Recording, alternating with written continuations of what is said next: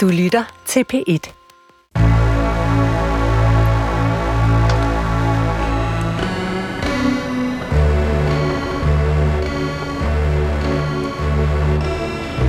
Du har ringet til Hemmeligheder på P1. Tak for din hemmelighed.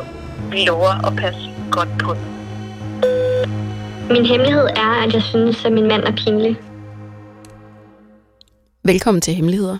Mit navn er Sanne Sigal Ben Moyal, og jeg har netop afspillet den første hemmelighed, som er på den telefonsvar, du altid kan ringe til. Det eneste, du skal gøre, er at ringe på 28 54 4000, og så kan din hemmelighed blive nationalt anlæggende. Du kan også, hvis du synes, det er grænseoverskridende, at vi kan høre din stemme, sende en sms, og så kan vi gøre jeres skrift til lyd. Uge efter uge, så stiller I os i sådan nogle nye etiske overvejelser. Man kan også kalde det dilemmaer. I den her uge har vi spurgt os selv, er vi egentlig politiets forlængede arm? Og nej, det er vi ikke. Kan I sende alt til os? Er det det, det betyder? Nej, det kan I heller ikke. Hvorom alting er, så har vi i dag hemmeligheder med, som jeg vil sige ligger inden for lovens grænser. Og øh, dem skal vi tale om, og til det har jeg inviteret forfatter Kasper Erik. Velkommen til programmet. Tak. Vil du kategorisere det som en hemmelighed? Nej, men jeg vil nok kategorisere det som øh, noget, man ikke... Øh, noget, man går lidt med for sig selv, og som man håndterer. I det daglige? Øh, fordi det er jo det, det er at være i et parforholds parforhold. Altså at... Øh, øh, du ved, det kan også være, at det er problemet. Altså, det at man synes, at en anden person er pinlig, kan jo også sagtens meget nemt være ens eget problem. Siger du på den måde også, at det at være voksen er også at gå rundt og sådan, siger hemmelighold i citationstegn, mm, forskellige ting? Ja. Min mor hun sagde engang til mig, at det at være voksen, det er at lære at leve med sine skuffelser.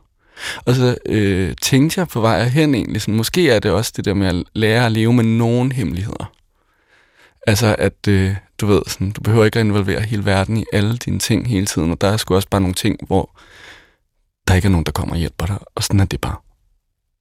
På den måde har jeg jo tænkt meget over det her program, sådan eksistensberettigelse, ikke? Altså det er jo meget sådan en, det er i hvert fald, det bliver vi tit skudt i skoen, at vores generation krænger alting. Ikke? Vi fortæller alle hemmelighederne, vi åbner alle sluserne hele tiden, Mm. på daglig basis. Og du siger lidt, du er blevet opdraget, måske til det modsatte, tror jeg, mange af vores forældre har gået med meget større hemmeligheder, Mm. end, end ej, måske er hemmeligheder konstant. Men sådan følelsen af hele tiden at vende alting på vrangen, er jo noget, vores generation tit bliver skudt i skoene, vi gør. Mm. Og det er der også tænkt over med det her program. Altså sådan, er der noget, der bare skal være hemmeligt? Altså er der mange ting, vi skal gå rundt med? Men jeg har også konkluderet, at det er der jo stadigvæk, fordi dem, der ringer ind her, er jo anon- er anonyme. Ja, men jeg synes også, det er vildt godt at have et sted, hvor man så kan snakke om det med, at man er alene om det. Eller du ved, altså, øh, det er jo det, som måske sådan lige den halve generation over os, øh, det, det, det er derfor, de gik til psykolog alle sammen. Fordi de blev trætte af, at deres forældre ikke gjorde det. Og så tror jeg, at vi er en generation, jeg er født i 87. Øh, mm, Jeg ved ikke, hvornår du er født. Jeg antager, vi er den samme generation. Det er vi. det er jo ikke noget med, at vi kan lide... Altså, jeg hader det der med, at vi er en generation, der krænger os ud hele tiden. Det synes jeg ikke, vi er. Vi er en, vi er en generation, der hele tiden bliver spurgt om, hvordan vi har det, som hele tiden bliver bedt om at afrapportere. Om det så er i skolen til skolepsykolog, eller om det så er på Facebook, der spørger, hvad du har på hjerte, eller om, du ved, øh, selv hvis du så klarer den, som er det, jeg siger til mig selv nogle gange, når jeg skal minde mig selv om, at det går fint nok, og verden ikke er være øh, brændt sammen omkring mig, som jeg føler, så tænker jeg sådan, jeg har klaret den, men selv når jeg så går ud i mit arbejdsliv, så bliver jeg hele tiden afkrævet svar om, hvordan jeg har det. Altså, det tror jeg ikke er noget med, at jeg digter. Det er bare sådan, det, det er at være på en arbejdsplads. Øh, mus-samtaler og sådan noget, ikke? Altså, alt muligt, mand. Og øh, du ved, og forældregenerationen, som er min, er dem, jeg har ikke børn selv, men mine venner, der har, og sådan, også dem, der er begyndt at have børn i skole, de, så skal de sidde og snakke om alt muligt pis i Aula og lort. Og altså, det er jo ikke det er jo ikke, fordi vi har valgt at ville snakke om alt. Vi skal bare hele tiden. Derfor synes jeg, det er enormt vigtigt med nogle rum, hvor man kan snakke om det på en anden måde. Fordi det, der er med, når man skal snakke hele tiden, det er, at så kommer der utrolig mange ting, man ikke siger. Det er et meget smukt oplæg til, okay. Okay. til det her program. Og jeg tænker, at vi tager den første hemmelighed nu, og så har vi øh, hemmelighedsophavet med på telefon. min hemmelighed, den er, at jeg kan sgu ikke lide at være sammen med mig selv.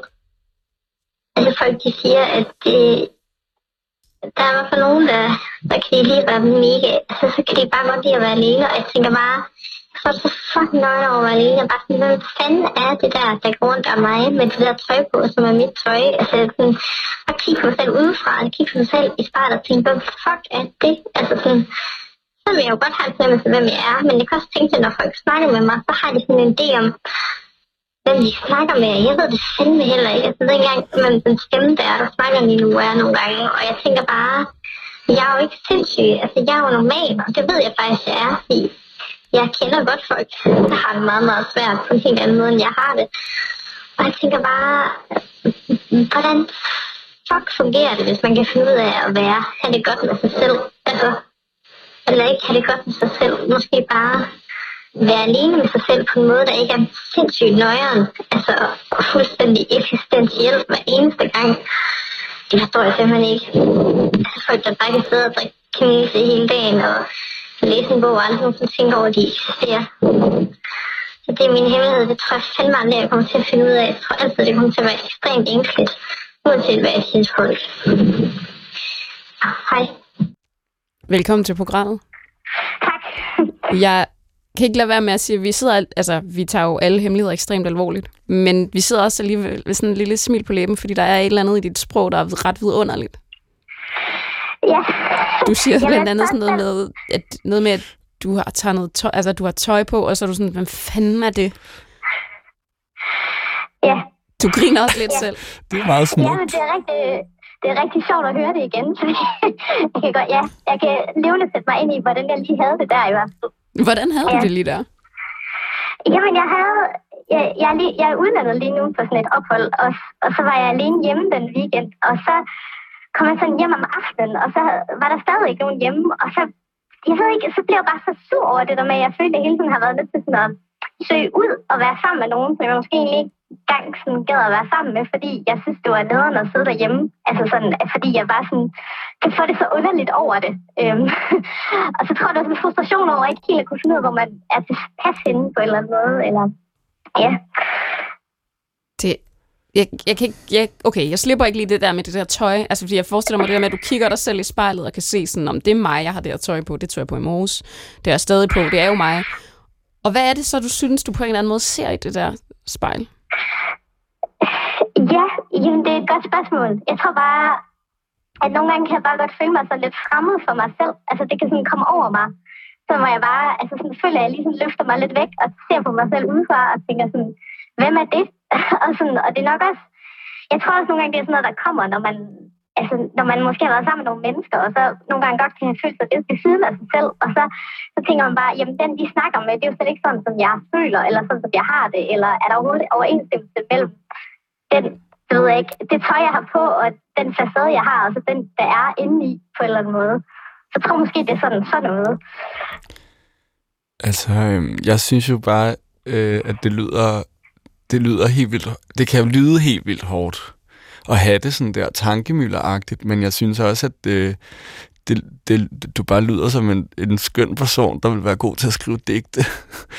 altså, øh, siger jeg som en, der selv skriver dem. Altså, det er jo nogle gange det der med at stille spørgsmålstegn ved, sådan, hvem fanden er det egentlig, der taler? Altså, det, det kan jeg godt det kan jo være enormt ensomt at have det sådan, men det er jo også enormt, øh, altså nærmest skulle jeg til at sige, sundt at kunne øh, være kritisk over for, hvad det er for en hverdag, vi begiver os rundt i.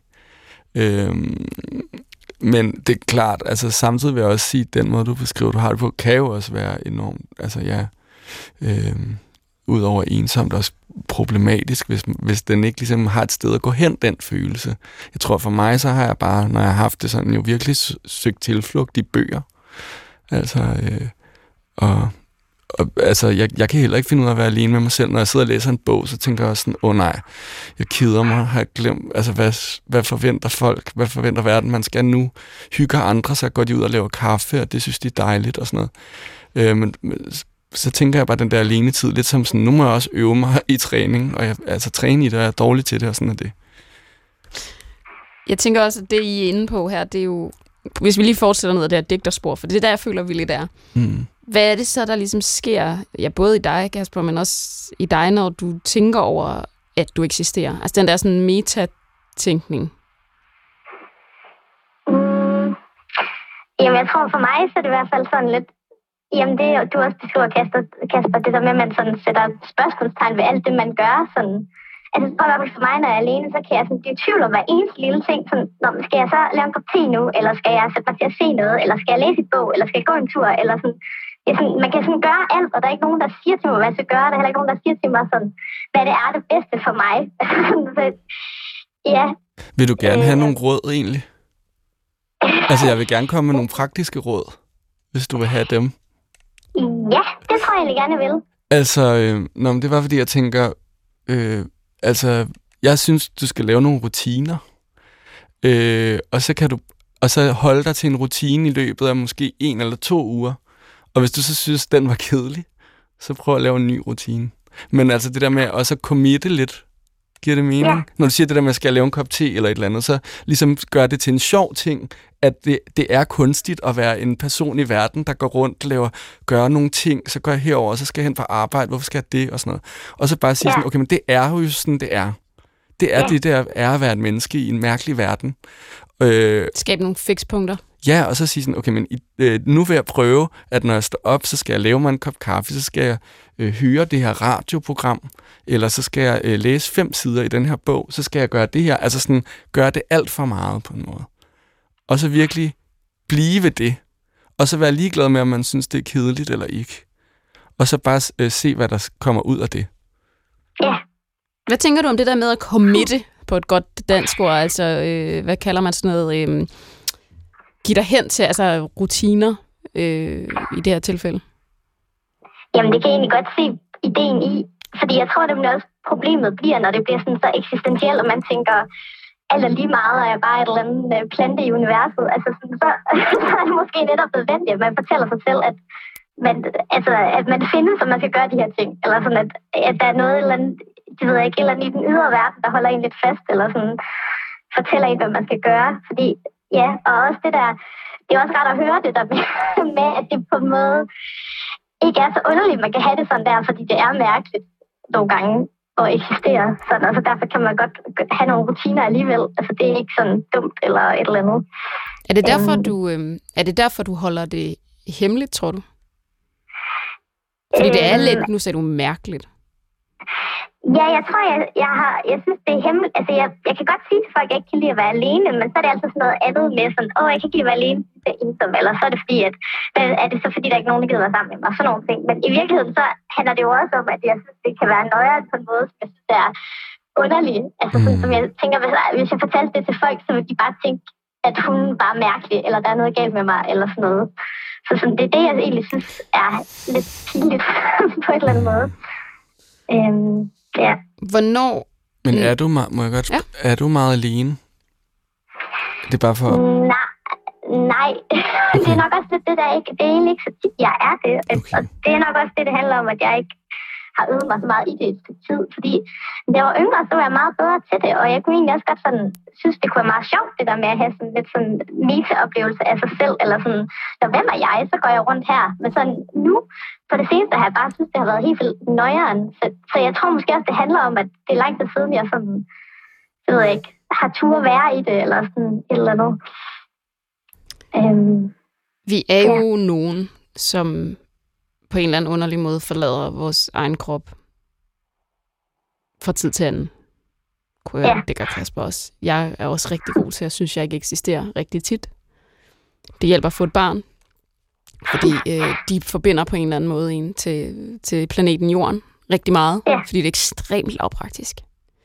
Det er ikke en opfordring til at få børn. Der følger alt muligt andet med. Men, men der er sådan en, ja, sådan en øjeblikkelig sådan jordforbindelse, som jeg godt, jeg synes, det er den, du beskriver, at du nogle gange lidt mangler, som jeg virkelig godt kender. Mhm. Og, og det er nemlig blikket, altså også det her hemmelige blik, som vi talte om før, altså det med, hvad, hvad holder man også hemmeligt for sig selv, fordi man føler, at alle mulige andre mennesker sagtens kan holde den jordforbindelse. Og det tror jeg også, der er mange, der kan. Der vil sikkert sidde nogen derude og tænke, hvad fanden taler jeg om? Mm. mm. Men jeg tænker, hvornår bliver du bevidst om, at det er sådan her, du har det? Jamen, jeg kan egentlig huske det ret tidligt. Altså, fra jeg har været sådan 7-8 år eller sådan noget. Jeg kan huske, at jeg sidder sådan i en sofa hjemme med mine forældre, og så bare har sådan en følelse af, at jeg sådan kan løfte mig op fra mig selv, og sådan se mig selv lidt oppefra. Og det kan jeg egentlig huske, jeg synes var lidt sejt. sådan, sådan lidt ekstra, altså sådan, at jeg kunne det. Og så, og så har det egentlig bare sådan fulgt mig lidt længe på sådan en måde. Jeg synes, jeg har sådan kunne se mig selv lidt udefra, eller sådan have sådan lidt, tale lidt til mig selv, sådan lidt udefra. Øhm, så, så det har egentlig været noget, jeg egentlig altid har kunnet. Så tror jeg bare, at så tror jeg bare, det har vippet, tippet lidt, fordi jeg så har sådan en oplevelse med, at, at det så ikke har været så rart nogle gange at være alene, at altså, jeg har blevet ængstelig, eller sådan, at, at jeg ikke har haft den der tiltro til, at det er okay, eller at det, jeg nok skal finde tilbage til mig selv igen. Altså sådan, ja. Øhm, Altså, jeg vil også sige de her ting, altså nu snakker vi om det også på sådan en måde, hvor det er sådan, om det kan også bare være et poetisk blik eller sådan noget, men der, der findes også sådan, jeg vil også sige, hvis, hvis det er, når du, det er bare når du siger sådan ord som nøjeren, så tænker jeg sådan, men der findes også, at der er virkelig ting, der ikke skal være en hemmelighed, som man godt må sige til sådan fagprofessionel, uden at det betyder, at man er syg. Altså, mm. jeg tror, det er sværere ved at have det nogle gange mærkeligt, og det, tror, det har jeg også haft. Øh, og det er ikke nogen hemmelighed, at jeg øh, lever med noget angst og sådan noget. Og der, der har jeg virkelig fået det bedre af at snakke med fagfolk, og det tog mig meget lang tid øh, at nå hen til et sted, hvor jeg turer det. Ja, det er jo også, altså, så det kan jo også sagtens se, hvad du siger. Jeg har, jeg har, jeg har også en psykolog, jeg taler med, men jeg tror lidt mere mm. også, at det er også noget, jeg nogle gange selv med hende kan være dårlig til det der med sådan, fordi man synes, det er bare så privat, det der med at være sammen med sig selv nogle gange, at det kan være sådan helt, det kan være meget grænseoverskridende på en måde at skulle, at det skal være legitimt at fortælle den måde, man har det på. Altså sådan, når det ikke handler om et eller andet uden for en selv også. Altså sådan, ja. så, så, det er jo nok også det. Altså, ja, det er også meget godt med en opfordring til måske bare at gøre det alligevel. Øhm, ja. Det er jo også interessant, det der med at hemmeligholde noget for sin psykolog. Ja. Det er også, det er jo en sjov, altså, det har vi hørt før i hvert fald. Det er grunden til, at jeg ikke har en psykolog. Det er fordi, at jeg, jeg, jeg er så pleaseragtig, at jeg, jeg vil være dygtig til det. Ja. ja. Ja, nå, det var bare for at sige, at jeg forstår, hvad du mener. Vi er glade for, at du den øh, weekend, eller den aften, du kom hjem, øh, også var på en eller anden måde i sådan en sjov sindstilstand, at du ringede til os. Vi er glade for, at vi har fået lov til at komme ind i dit hoved. Mm. Jamen selv tak, og tak fordi jeg måtte øh, udfolde det lidt. Altid. Det var bare dejligt. Det er sjovt, det du siger med psykologen, fordi vi har tit i programmet taler om det der med, at man, altså man betaler jo selv for en psykolog, og så sidder man der, og så hemmeligholder man ved Gud også noget for psykologen, som man sikkert også hemmeligholder på en eller anden måde for sig selv. Mm. Og det er derfor, du det er derfor, du ikke har en. Ja. Fordi du tænker, at du vil snyde hende også, eller du vil, Jamen, jeg... please hende, han, hun, den, det. Det er ikke nogen hemmelighed, det er bare kompliceret at forklare for mig, det her. Men det, ja, der er noget med også, at jeg føler, at jeg er klogere end psykologen. Altså, det, det, det er det også bare. Altså, jeg har sådan en enorm tiltro. Altså, jeg er også enormt dårlig selvtillid i mange situationer, men jeg har også enorm tiltro til mig selv. Øh, det synes jeg også, at men det er sådan noget, så snakker jeg med mine søstre om det, og så tænker jeg, jeg er enormt unik, og så kan jeg sige, det har de også, så måske er det også bare noget med, hvor vi kommer fra.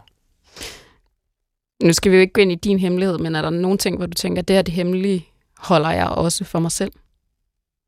Øh, det er jo svært at svare på. Eller det hemmeligholder jeg også for mig selv. Der er ting, hvor at jeg øh, oplever nogle følelser, og så prøver jeg at snakke med mine venner om det. Og så i det øjeblik, jeg fortæller om det, så kan jeg godt mærke, at jeg siger ikke, hvordan jeg har det nu. Jeg, prøver, jeg håber, at de spørger, så jeg rigtig kan sige, hvordan jeg har det. Og så er det faktisk der, det går op for mig.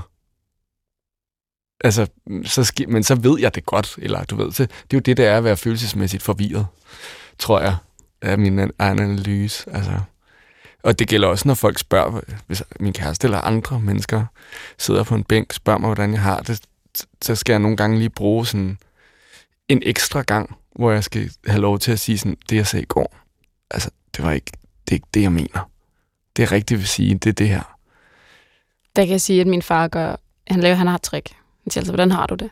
Så mm. fortæller mm. mig, hvordan man har det. Så siger han, hvordan har du det virkelig? Ja. Men det, gør det er en god ja. sådan anden mulighed for lige at, at revurdere. Det gør jeg tit til andre.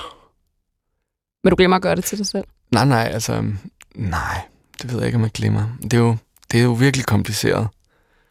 Eller det ved jeg ikke, om det er. Men altså, de hemmeligheder, man hemmeligholder for sig selv, altså nogle gange, det gør man jo også af en god grund nogle gange. Øhm, der er jo en grund til, at der er nogle ting, man ikke kan sige til sig selv på nogle bestemte tidspunkter i ens liv, at man ikke er klar til det, eller at det vil have enormt mange konsekvenser, eller at det kommer til at kræve et fysisk eller emotionelt arbejde, som man bare ikke lige kan overskue. Følelsesmæssigt forvirret, sagde du. Øhm, vi tager lige en hemmelighed mere. Det er turn-off for mig, hvis en person har en Android-telefon. Eller faktisk bare, hvis det ikke er en, en iPhone. Det er så fucking forfængeligt og overfladisk. Og jeg er virkelig ikke stolt af det. Du griner.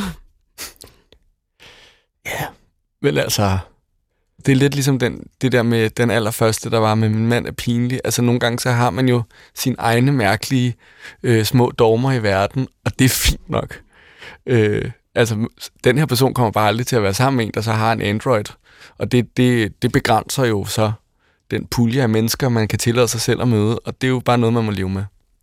Det er det, jeg mener i kategorien også, ting, man må leve med nogle gange.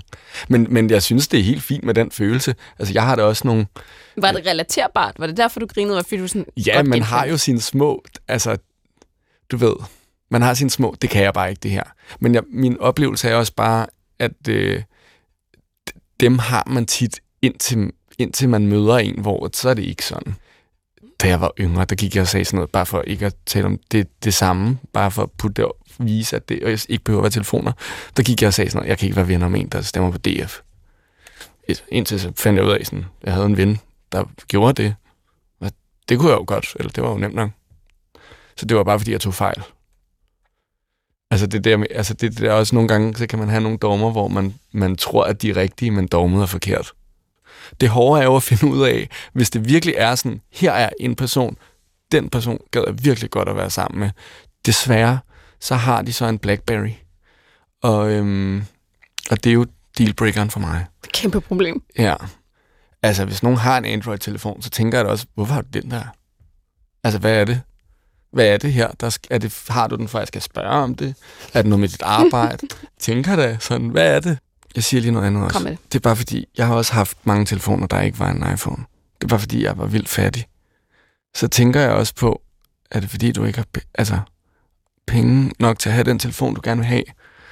Og det, det kan man jo ikke sige. Det er jo pludselig noget ømt eller et eller andet, ikke? At den her telefon dit second choice.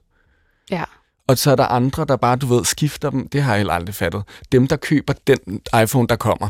Der er sådan, med mindre du har en eller anden sådan forsikringsting, hvor du hælder cola ned i, den efter to år, og det er smart, så forstår jeg ikke, hvad du har gang i.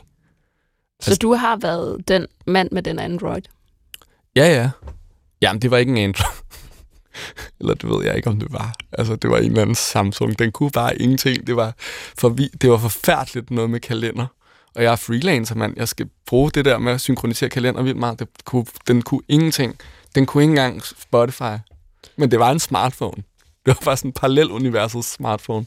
Man tænker, at det her det er en lille sjov hemmelighed. Alligevel kan man godt tale om den i, i forholdsvis lang tid, fordi at telefoner for eksempel også er en social markør. Helt sikkert, men også hold den for dig selv. Altså, og så øh, være kritisk over for, di, for din egen smag. Lad os tage en hemmelighed mere, hvor vi så har øh, lytteren med på telefon. Min hemmelighed, det er, at veninder, de tror, at jeg ikke har lyst til at date. Øh, ja, men virkeligheden, den er, at øh, det vil jeg faktisk rigtig, rigtig gerne. Men jeg oplever gang på gang at blive ghostet, og tror derfor ikke rigtig på, at kærligheden den egentlig findes til mig. Ja, det var det. Hej.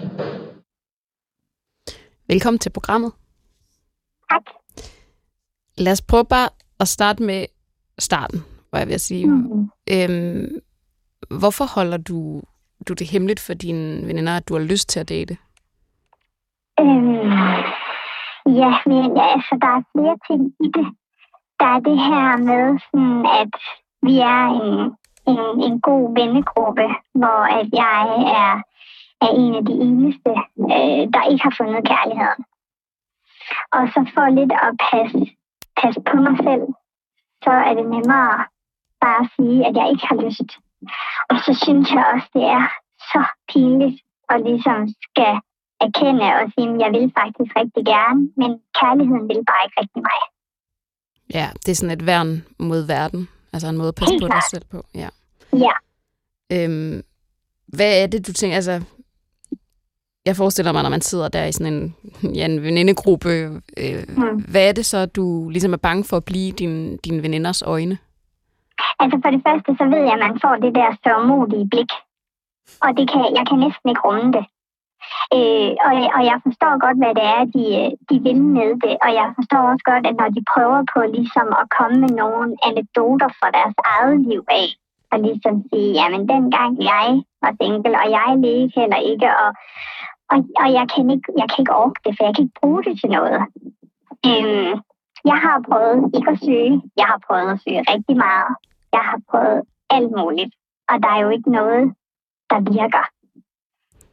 Så, så jeg, ja, Hvad tænker du, når jeg siger øh, klichéen om, øh, når du mindst venter det? Når du mindst ja, venter det? nej, ja, så tænker jeg, stop. Ja, Ja. Øhm, altså, fordi det hænger mig så langt ud af halsen. Og det er jo det der, jeg, jeg, jeg også har oplevet tidligere, at hvis jeg har sådan prøvet at åbne lidt op for det her og tale lidt om det, at så er det lige, når du siger, jamen ved du hvad, når du mindst venter det, så Mm. er han der bare lige, hvor jeg sådan, det er rigtig fint, nu har jeg siddet hjemme på sofaen de sidste fire uger, og der er sgu slet ikke nogen, der er kommet og banket på min dør. Altså, og jeg har mindst ventet det, så kom on, der er, det, det sker jo ikke. ja. Øhm, Kasper sidder og nikker. Jeg vil bare starte med at sige, at jeg hører alle, jeg håber alle vennegrupper i verden på tværs af køn og alt muligt hører det, du siger. Mm. Ikke Ja. fordi problemet er jo klart sådan dynamikker i vennegrupper. Og Mm. det her form for sådan pres, der er for, at og du Ja. vil jo gerne selv være med, og de vil Mhm. gerne have dig med, men det ændrer jo ikke, det og det gør det svært. Ja. Altså jeg tror, når jeg har haft det sådan der, så, øhm, så har jeg altid prøvet at se, om der ikke var en i den der vennegruppe, jeg ligesom kunne sige det til, ud mellem Ja. sidebenene. Øh, og Sige så, hvad til? Jamen altså sige sådan, når I sidder og spørger mig om de her ting, og jeg siger nej til, at jeg vil have en kæreste, så Mm. er det lidt løgn. Men det er også, faktisk, så synes jeg også, det er lidt irriterende måske, at når vi er sammen, så bliver det meget sådan noget... Jeg forestiller mig bare, at det er også fordi, du er i en vennegruppe, hvor der er meget parforholdssnak, og Og det, er, og det, At det er meget det, det handler om. Ja, Jeg og så hvis man skal være med, så skal det være det, det Ja. handler om. Og jeg tror, det er godt at prøve at finde en eller anden form for tillidsrepræsentant i sin vennegruppe, øh, som man kan henvende sig til. Fordi jeg forstår også godt, det er jo enormt sårbart, det at sige sådan, jeg vil gerne have en kæreste, for samtidig med, at du skal sige det, så skal du også sige, og jeg har ikke det, jeg gerne vil have. Det er jo, ja ja, det kan jeg da sagtens forstå. Men nogle gange, så kunne jeg måske bare godt tænke mig, at, og det er jo fordi, så oplever jeg det her med, at det bliver altså hurtigt et, et samtaleemne for dem. Og de er enormt engageret i denne her samtale, og jeg er bare enormt lidt engageret. Fordi jeg har vildt ikke lyst til at tale om det, fordi jeg ved ikke, hvad jeg skal sige til det. Mm. Uh, havde jeg noget, noget nyt at berette, så er jeg sikker på, at så vil jeg også sige det. Men det er lidt ligesom den der følelse af, at altså, jeg skal hele tiden gå og være lykkelig for andres lykke. Men der er sgu aldrig nogen af dem, der skal være lykkelig for min lykke, fordi den tilkommer mig ikke. Nej, og det er det, jeg vil sige, det er nærmest det blik, altså det, det, det Ja, du, kan ikke, du kan ikke reagere på det blik, du kan ikke give dem det, du vil have, du kan ikke være genstand Nej. for den opmærksomhed. Hvad er det, du synes, der sådan, ja, er det skamfulde i det, i, i det her? Fordi det er jo også en, en, en grad af sådan skam i sådan en, en slags hemmelighed her. øhm, jeg tror helt klart, det handler om nu, jeg er i, i, i 30'erne, øh, og jeg havde øh, ikke forestillet, at mit liv det skulle være sådan her, som det er nu i forhold til den private del. Øh, så jeg synes, det er rigtig svært at være her og ligesom skal acceptere, at det er sådan mit liv lige det er, og jeg har, altså jeg kan ikke gå hen og bestemme og sige, at nu skal det bare laves om. Mm. Jeg føler lidt, at jeg stikker ud for det normale. Og det har jeg faktisk overhovedet ikke lyst til, fordi hvis jeg kunne sætte mig ud af den kategori, så gjorde jeg det gerne. Men jeg er jo ligesom nødt til at have en medpart, der vil tage mig ud af det. Ja.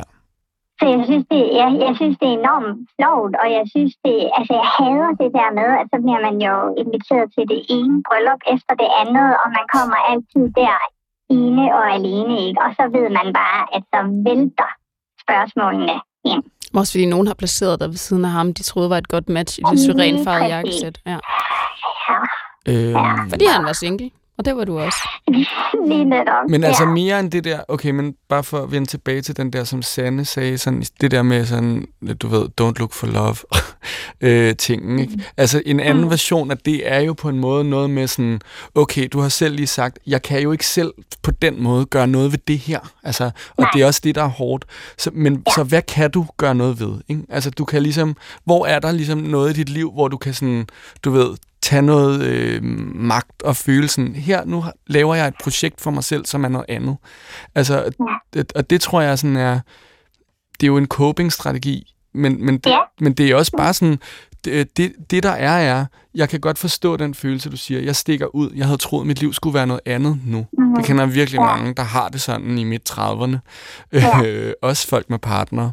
Hvad hvis man siger til sig selv, okay, jeg skal ikke have en kæreste, før jeg bliver 40? Mm hvad er det så for nogle ting, du vil nå at gøre, inden du er 40? Du ved, sådan, og så prøve at give sig selv plads til alt det, som dine veninder... Og når, når veninder kommer til at snakke meget om, at de har en kæreste, så er det jo også fordi, det er det, der er hele deres verden pludselig. De har jo ikke andet at snakke om. Så, så det er også enormt sikkert for dem at gå ind i det der rum. Ikke? De oplever ikke en skid. Øh, så, så jeg tror også sådan... Mit dårlige råd vil være, gå ud og opleve noget tag på sådan venindegruppens vegne, som du kan kaste ind i det der rum og sige sådan, nå, okay, skal jeg høre om en eller andet John, der har gjort noget irriterende igen. Jeg var ude at skydive i weekenden, vi kan da godt snakke om øh, det her, et eller andet. I har siddet og set noget tv sammen, eller hvad? Ja. ja, det var faktisk en god idé. Ja, også fordi så kommer jeg ligesom også selv til at bestemme, hvad det der tomrum, det ligesom skal fyldes med. Ja, Både på det sociale plan, men også i, i det private plan for mig selv. ja, Det er så, så sårbart øh, på mange punkter. Øhm, og det er jo også igen det der med, sådan, at det er jo fordi, at, at jeg ønsker jo egentlig bare at skal være en del af det, som alle de andre oplever. mm. Og det, og det gør jeg ikke. Øh, og så kan det godt være, at øh, statistikken den siger, om lige om lidt, så er vi i en ny fase, men jeg vil stadigvæk være, stå tilbage og være ked af, ikke at have fået lov til at opleve denne her fase. Jeg synes, det er vildt uretfærdigt. Alle, alle andre, de oplever den, og jeg skal bare blive ved med ligesom at være lykkelig på deres vegne. Det er også fordi, det føles lidt som om, de tager noget fra dig, men det gode ved det, det er, at øh, du får det også bare på et andet tidspunkt. Det håber jeg. Altså, jeg mener, de tager ikke noget fra dig. Nej, nej, det gør de jo ikke. Nej, men det er følelsen af, at det gør de. Det kender jeg men, godt. Men ja, jeg skulle lige til at sige, men det føles virkelig sådan. Altså, ja. og jeg kan føle den helt ind i maven, at det føles sådan. Ja, og det, og det er svært også at komme, at komme ud af det. Øh, og så, så får man nok en eller anden form for selvmedlidenhed også. At det er også virkelig Mm. synd for mig.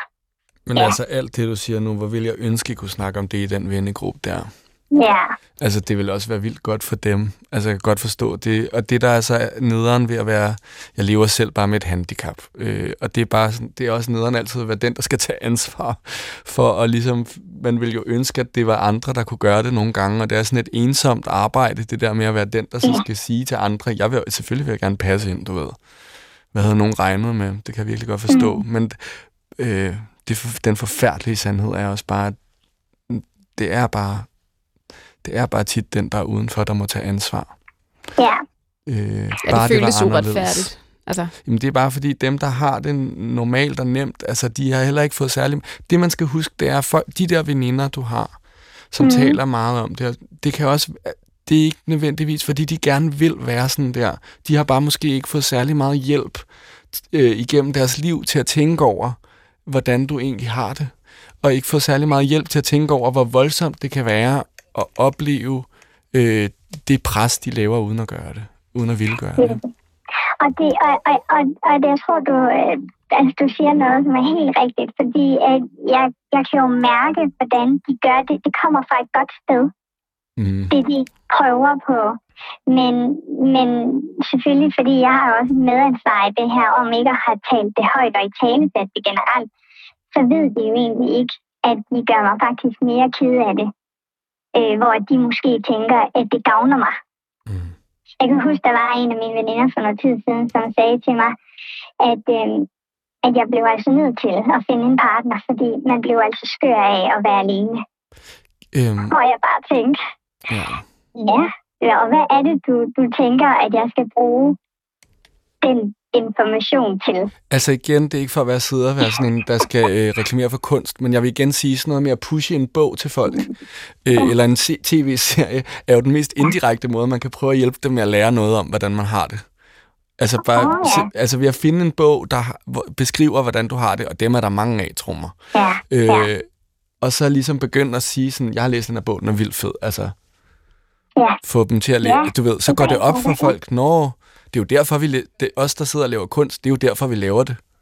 Ja, ja det er da helt rigtigt. Det er jo selvfølgelig, ja, selvfølgelig. Det har, jeg har slet ikke tænkt det der overhovedet. Det var egentlig, det var virkelig godt givet videre. Ja, nå. Det tror jeg, jeg skal prøve. Så at håber jeg, at de kan finde. også er nogen, der vil læse bøger eller se en serie. Jamen, det kan de blive nødt til. Jamen, det er godt. Ja, sådan er det. tak, fordi at du ringede ind med en hemmelighed, som jeg tror rigtig, rigtig mange vil kunne komme til at sidde og, og kende derude? Ja, jamen det var så lidt, og tusind tak, fordi I tog den med. Det betyder virkelig, virkelig meget. Og jeg håber jo et eller andet sted, at der sidder andre derude, fordi man føler, eller jeg føler mig så alene i det her. Tak fordi ja. du ringede. Ja, jamen tusind tak, og tak for et rigtig godt program. Så tak. Vi tager lige en hemmelighed mere. Mm-hmm jeg skal på ferie med min kæreste, og hun ved ikke, at det er make it or break it for mig. Jeg elskede dit blik til sidst. Mit? Ja. Øh, ja. Sådan øh, angstens blik. Nej, men det er bare fordi, det skal hun da heller ikke vide. Nå, det skal hun ikke vide? Nej, altså, at de, de skal på en ferie, og det er ligesom, den ferie er ligesom make it or break it man kan ikke tage på ferie og så sige til nogen, jeg vil bare sige, at det her det er en optagelsesprøve. Vi er på vej til Mallorca, og her, du er til audition. Ja, du er til audition, om vi skal slå op. Så bliver det nederen. Altså, øh, det skal man snakke med sine venner om, og så skal man undersøge ind i sig selv. Jamen, hvis det virkelig er make it or break it, så er det bare dig, der skal tage den beslutning. Og hvis man så har det sådan, jeg har ikke nødvendigvis lyst til at slå op, men der er kæmpe problemer, okay, snak med din kæreste om det. Men du skal ikke tage på en auditionferie, altså. Hun kalder det make it or break it. Men altså helt ærligt, det er altså make it or break it mange gange.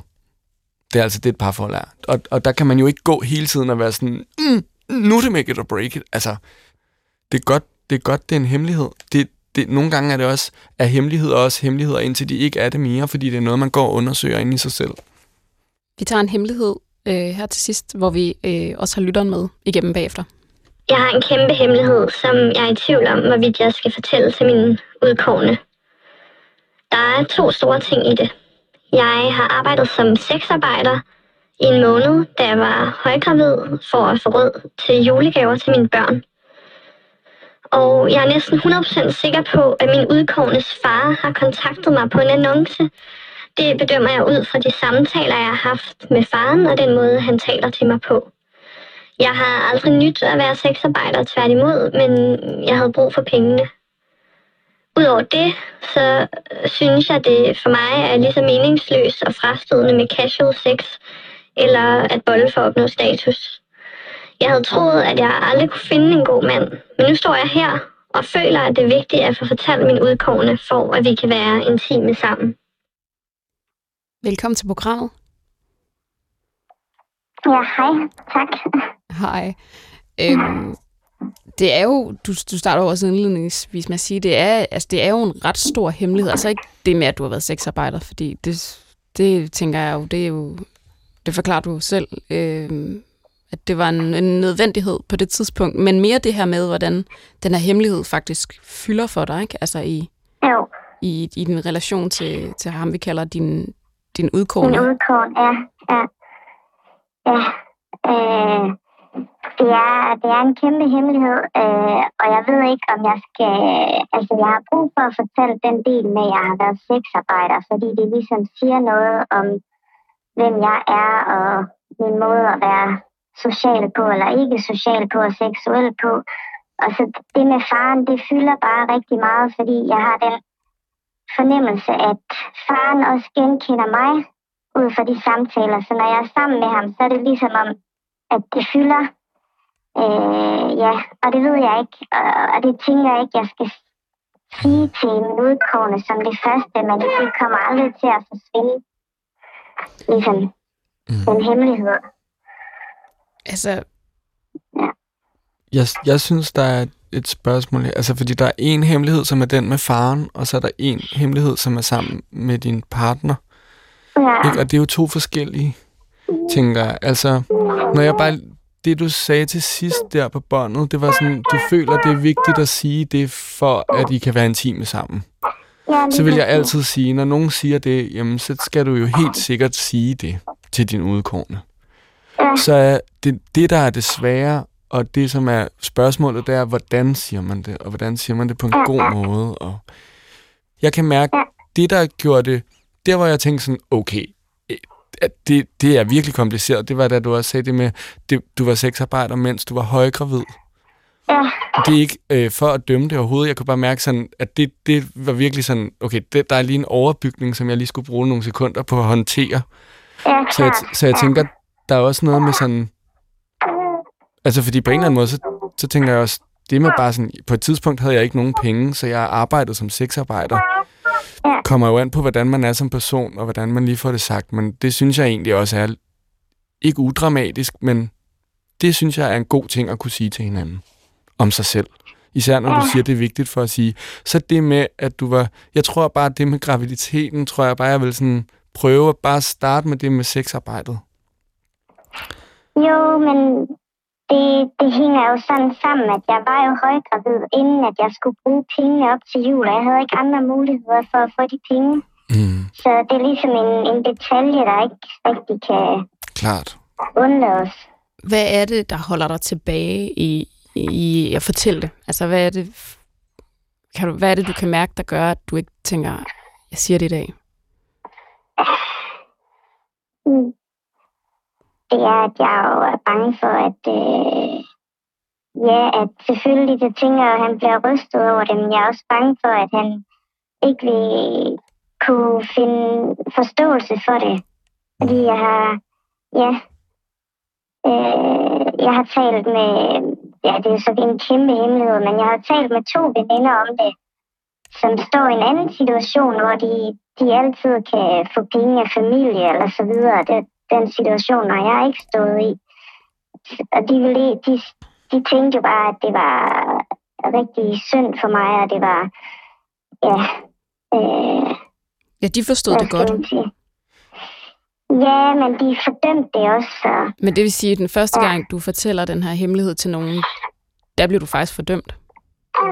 Ja. Det gør jeg, og jeg havde, hvad hedder det, jeg var også, jeg, da jeg var til scanning og så min, min baby her, så tænkte jeg også sådan, åh oh, nej, det her, det kan jeg ikke. øh, Det er fordi, der er jo store følelser, når man er gravid og så videre. Øh, Så jeg skulle virkelig presse mig selv rigtig hårdt for at gøre det. Så det er meget, det er svært, det er sådan, der, øh, det er svært for mig, fordi jeg er både stolt af, at jeg så at sige har givet min bare røv væk faktisk i bogstaveligste forstand for mine børn, og så har det også bare været ja, total øh, selvudslættende handling på en eller anden måde, som jeg, jeg ikke rigtig kan retfærdiggøre gøre over for mig. Altså For, nu, mig på, for min egen følelser på den måde, altså, selvom jeg godt kan retfærdiggøre over for, at jeg tager ansvar i forhold til penge. Altså nu spørger jeg bare lige om noget helt konkret, men det er også bare, Ja. altså, hvor lang tid går der fra at sexarbejder til du møder din part, nuværende partner? Øhm, altså, vi, det er lidt kompliceret, cirka, så jeg vil ja. nok ikke kalde ham partner. Okay. Men øhm, Nå, men du sagde, sagde du ikke din udkårne? jo, og vi skal også flytte sammen, men det er bare lidt, Okay. Jo. Ja, ja. Men øhm, hvad hedder det, der går, ja, et halvt år. Okay. Ej, syv måneder, otte måneder, siger jeg, ja. Mm. Ja, Og, og hvis vi, det er fordi, den her hemmelighed har jo, den er jo to delt på en eller anden måde. Øh, ja. og, og den anden del øh, med, med faren, kan man sige, hvornår går det op for dig, at det er, nu kalder vi ham din udkårnes far, du, mm. du har været i kontakt med? Det går op for mig, da jeg, jeg er hjemme ved ham øh, på besøg alene, fordi han skal ja, han skal, hvad hedder det, han inviterer os, øh, og så, så er det, altså så er jeg jo, han, jeg kom til at afsløre nogle detaljer øh, om mig selv, da han kontaktede mig på min annonce, og han fortalte også lidt om, hvem han var, at, øh, hvad, han, hvad hans profession var, og han vil, for, hvorfor han vil være diskret. Og så går det op for mig, fordi de sådan emner, der bliver talt så meget højt til loftet om alle mulige ting, at det er som om, det er det, vi taler om mellem linjerne. Øh, så på den måde, jeg kan ikke bevise det. Mm. Men jeg har bare den klare følelse af, at det er ham. Tror du, du vil kunne lade den del af hemmeligheden ligge, hvis du får fortalt, at, altså, fortalt din udkårende, den anden del af hemmeligheden, at du har arbejdet som, som sexarbejder? Tror du så, du vil kunne lade den del med faren hvile? Ja, og det, det, det vil jeg godt kunne. Det er det, jeg går og, og arbejder med mig selv sådan lige i øjeblikket. Fordi jeg bliver næsten nødt til at bare sige, det kan godt være, at det er bare indbildning. Så kan jeg lige så godt mm. lade som om, at det er det. At det ikke er sket. Ja, altså nogle gange, når man går med noget, altså det er ikke det, jeg siger, der sker her. Men altså mm. nogle gange, når man går med noget, så er det jo, så ser man jo virkelig også øh, ting mellem linjerne, fordi altså tænker man, åh oh, gud, de ved det, alle ved det. Ja, Ikke? Men, men det er jo virkelig, det er virkelig svært for mig at sige noget om, fordi det kan også være, at du bare er helt ret, at det bare er faktisk bare ham, og øh, at, altså, at der bliver snakket mellem linjerne om det.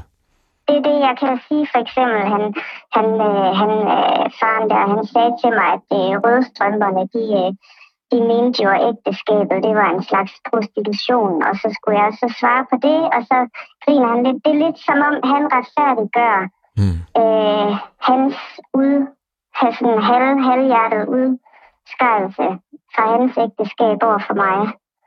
Øhm, ja. Jeg vil altså gerne holde fast i det. Altså det råd, jeg stadig prøver at give, er på en måde, ikke sige det med graviditeten, men altså, du ved, det, det at fortælle en hemmelighed, kan også være nogle gange at lyve den ind i en lidt mere sådan, også hvis du siger, at du har prøvet at sige den før, og nogen får dømt den lidt, altså så prøv at ligesom sige en version af den, der er mere spiselig, som bare er, en gang havde jeg ikke nogen penge, øh, og jeg var i en økonomisk presset situation, og der arbejdede jeg i to måneder som sexarbejder. Og det har jeg brug for at fortælle dig, så vi kan for at have en bedre intimitet. Og, og så er der detaljer. Altså jeg kan godt forstå, at du siger det der med, jamen der var jo en helt konkret øh, grund, som var, at du var højgravid til, at du havde brug for de her penge. Men den konkrete grund kunne godt have været en anden. Hmm. Giver det mening? Altså, der er jo masser af sexarbejdere, jo, som, men- hvor det, der er forskellige grunde til, at vi ikke har nogen penge, når vi ikke har dem. Ja.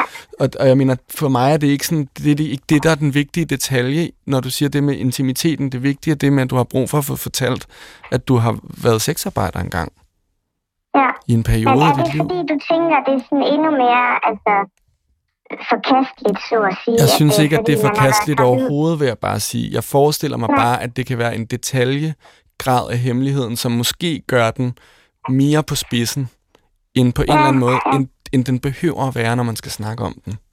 Og jeg, og jeg vil bare sige, mens jeg siger det her, jeg ved ikke, om det er et pisse dårligt råd. Jeg prøver bare at sige noget om, hvordan jeg selv sådan føler, jeg reagerer på den. Men, men det er også rigtigt. Men så på den anden side, så synes jeg, det er bare en vigtig... Øh, altså, jeg er sådan en menneske. Jeg, jeg er mega dårlig til at have hemmeligheder. Jeg, jeg kan ikke øh, lide at lyve, fordi Mm. jeg bliver sådan lidt øh, bims af det. Du har brug for at Øh, sige det hele. Ja. Og, og jeg synes, det er vigtigt sådan... Det er det, jeg går med, med at ikke at skulle fortælle det her til ham. Det er, at jeg bliver lidt bims af det netop. Det kan jeg godt forstå. Fordi jeg kan ikke selv, altså, jeg kan ikke selv være i mig selv. Så glemmer jeg sådan, Hov, hvorfor var det egentlig, at jeg gjorde det? Ja. Øh, det var da egentlig noget lort, hvorfor, og bla bla bla. Ja. Sig det hele så. Mm, Jeg tænker, at øh, jeg vil ønske, at vi boede i sådan et land, hvor man kunne få øh, uendelige mængder af gratis øh, hjælp øhm, både økonomisk og, og, og også psykologhjælp. Fordi jeg tænker, at øh, som Kasper siger, så er det jo sådan, vi aner ikke, hvilke råd vi skal give dig. Vi vil bare rigtig gerne lytte. Øhm, ja. Og jeg tænker også, at hvis der sidder nogen derude i samme situation som dig, så er møderhjælpen helt sikkert et godt sted at starte. Men vi vil bare rigtig gerne have, at du havde et sted at sige, du kunne, du, du, du, du kunne lige ventilere hos os. Ja, og det, det har jeg brug for.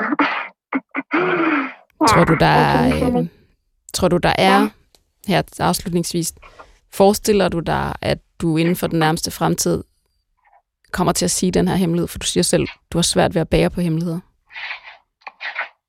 Ja, det forestiller jeg mig. Men jeg er i tvivl om, om jeg skal sådan planlægge og sige det, eller om jeg skal øh, vente til der opstår et øh, tidspunkt, hvor der er åbenhed for det. Fordi det er jo lidt det ene, det der er en tidshorisont på, og det andet, det der er ikke noget tidshorisont på. Så det er sådan lidt... Jeg vil ja, også sige som Kasper, en ting ad gangen, og øh, ja. desværre findes gode tidspunkter sjældent. Ja, øhm, det det. men øh, vi ønsker dig alt muligt. Alt muligt held og lykke. Ja. Okay, tusind tak. Og tak, ja. fordi at du øh, var så modig at fortælle os det. Og selv tak, og godt, tak for et godt program, Newit. Det er sødt sagt. Jeg skal mig lige at sige det igen. Ring til os for at ventilere. Ring til andre for hjælp. Mm. Vi er nået til et øh, punkt i det her program, hvor du skal fortælle en hemmelighed. Ja. Det er, det er sådan en hemmelighed, der er mange faser af. Men altså, øh, jeg løj bare om at have mistet min mødom, da jeg var... Jeg kan ikke engang huske, hvornår det startede. Jeg tror, altså det starter vel på en måde i folkeskolen, da sådan, mine venner begynder at have sex. Men der er det ikke sådan en slem løgn. Det er jo bare sådan, når jeg samtidig, og det er ikke for at forsvare at lyve, om, men der, jeg kan bare mærke, at den er enormt koblet op for mig til at leve med et fysisk handicap også. For jeg kan bare huske følelsen helt fra begyndelsen af, jeg overgår bare ikke, du ved, der skal være flere ting. Og jeg overgår ikke, at det her skal være sådan et udtryk for, at jeg er handicappet, eller at handicappet skal være forklaringen. Og derfor, at det er noget, jeg har rationaliseret mig frem til senere fra et bedre sted, ikke? men øh, så fortsatte den løgn på en måde også bare. Og jeg var sådan pigernes ven i gymnasiet og sådan noget. Og jeg tror, at nogle af mine veninder, sådan, da jeg begyndte at få sådan nogle drengegruppe venner, da vi ligesom gik ud af gymnasiet, der synes de på en måde, det var lidt mærkeligt. Jeg tror, de havde troet, at jeg måske var homoseksuel eller et eller andet, ikke? Fordi jeg, ja, at jeg bare ikke var sådan... Jeg var, jeg var bare langsom inden i det der seksuelle rum. Det sværeste ved at have hemmeligheder, det er dem, der kræver sådan, at man skal vedligeholde dem enormt meget, ikke? Så blev jeg bare ved, og det ender bare med, at da jeg er sammen med min allerførste kæreste, der har jeg sex for første gang, men det ved hun ikke. Det er hun den første, jeg fortæller til gengæld på sådan et make it or break it spagophold. Ej, jeg ved ikke. Det er bare for, jeg laver, prøver bare at lave nogle callbacks. Det var overhovedet ikke make it or break it. Men jeg ved godt der. Jeg skal sige det her. Og nu er vi sådan lidt ude. Nu er vi væk fra byen og sådan noget. Øh, også på en måde, som jo er strengt, sådan, du kan ikke komme nogen, du kan ikke bare gå fra mig her. Haha. Så bliver nødt til at høre på det. Og der siger jeg det. Og det var jo enormt sårende for hende, for nu var også bare sådan, hvorfor sagde du det ikke bare? Altså. Der bliver aldrig på noget tidspunkt i den her proces et tidspunkt, hvor du sådan tror på din egen hemmelighed. Altså, hvor du har fortalt den så mange gange, at den bare bliver sådan en sandhed, altså, at du har haft sex. Nej, Nej, for det var også en stor ting for mig jo så. Ikke? Og, og også, øh, jeg var 20 der, det er heller ikke fordi sådan, det var ikke fordi, jeg var sådan, du ved, gammel eller egentlig, at det var unormalt. Det var bare det der med at komme til at lyve om det, og jeg, jeg ved ikke, øh, ja, det vil jeg bare gerne tage med til det fælles bord i dag, som sådan en, øh, også i forhold til på en måde, det er det, jeg, nu er jeg blevet 35, og jeg bevæger mig ind i sådan et punkt i mit liv, hvor jeg prøver at tage drage omsorg for mit eget handicap også. Og sådan, det tror jeg, at der kommer sådan nogle ting, hvis man har dealet med noget i mange år, og, hvor det også kan skifte. Og, og på en eller anden måde, så tror jeg, en del af den omsorg også har været at prøve at sige, jamen det var også klart, jeg gjorde det. Altså sige det til mig selv. Det kan jeg godt forstå, at jeg... Tilgive dig selv. At mit teenage jeg mand, det var sgu da også fucking kompliceret derinde, og jeg rendte bare rundt, og jeg prøvede, jeg havde svært nok ved, at du ved, at rende og prøve at koncentrere mig om at gå, ikke? og hvis nogen sidder derude og ved, øh, ikke ved, hvad det er for et handicap, Jeg har cerebral parese, hedder det. Øh, så det kommer i mange, det er sådan et paraplybegreb, som mange lægetermer er. Det, det er en spastisk lammelse. Det kan man have på mange måder. Jeg har det på den måde, at det sidder i min højre side, og jeg halter, når jeg går. Det er det, jeg plejer at sige, når jeg skal fortælle det hurtigt. Øhm, men men det, det gør også, at det at bevæge sig rundt i verden, øh, er nogle gange, kræver meget energi. Ikke? Fordi det, det, som er den normale for folk, som er bare gå en tur for eksempel, det kræver enormt meget energi for mig. Øh, det kræver enormt meget energi hele tiden, og sådan, også at være opmærksom i et rum, og øh, vil nogen mig det godt, øh, hvad, hvad foregår der her, og øh, ignorere, at alle folk kigger på en, når man går, og alle sådan nogle ting. Så du brugte ekstremt lang tid på at være og agere sådan inden for sådan normalitets... Jeg klarer mig, du ved, ikke? Ja. Altså, og, og, og, og, og passe ind på alle mulige måder. Øhm, så ja. Øh, nå, men det jeg også vil sige med det var, jeg, hvor ville jeg fucking ønske, at jeg ikke havde... Hvor ville jeg ønske, at det ikke havde været en hemmelighed? Hvor ville jeg ønske, at da jeg havde sex første gang, så havde jeg tur at stå ved den sårbarhed, der var, og sige til min daværende kæreste, ved du hvad, jeg har heller ikke endnu. Jamen, jeg tror bare, det var noget, det var virkelig bundet op på det der med normalitet for mig. Og det tror jeg bare, mange hemmeligheder er. Altså, det er jo sådan noget med, hvor man føler, at man er unormal. Det er også det, du siger, det der med, sådan, så, så læser man en, en hemmelighed, men så er det sådan, alle føler sig alene, og så er det bare helt indbakken, ikke? Det er derfor, det er godt med de her formater, sådan, hvor at man kan opleve, at det var man sgu ikke. Og det, øh, det var vi sgu ikke. Og tak fordi du var med til at tale om hemmeligheder. Og tak fordi I er med til at dele hemmeligheder. Du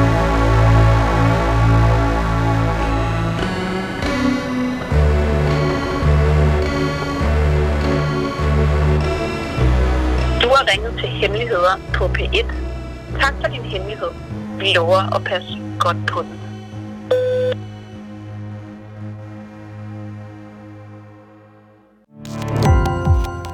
Gå på opdagelse i alle DR's podcast og radioprogrammer. I appen DR Lyd.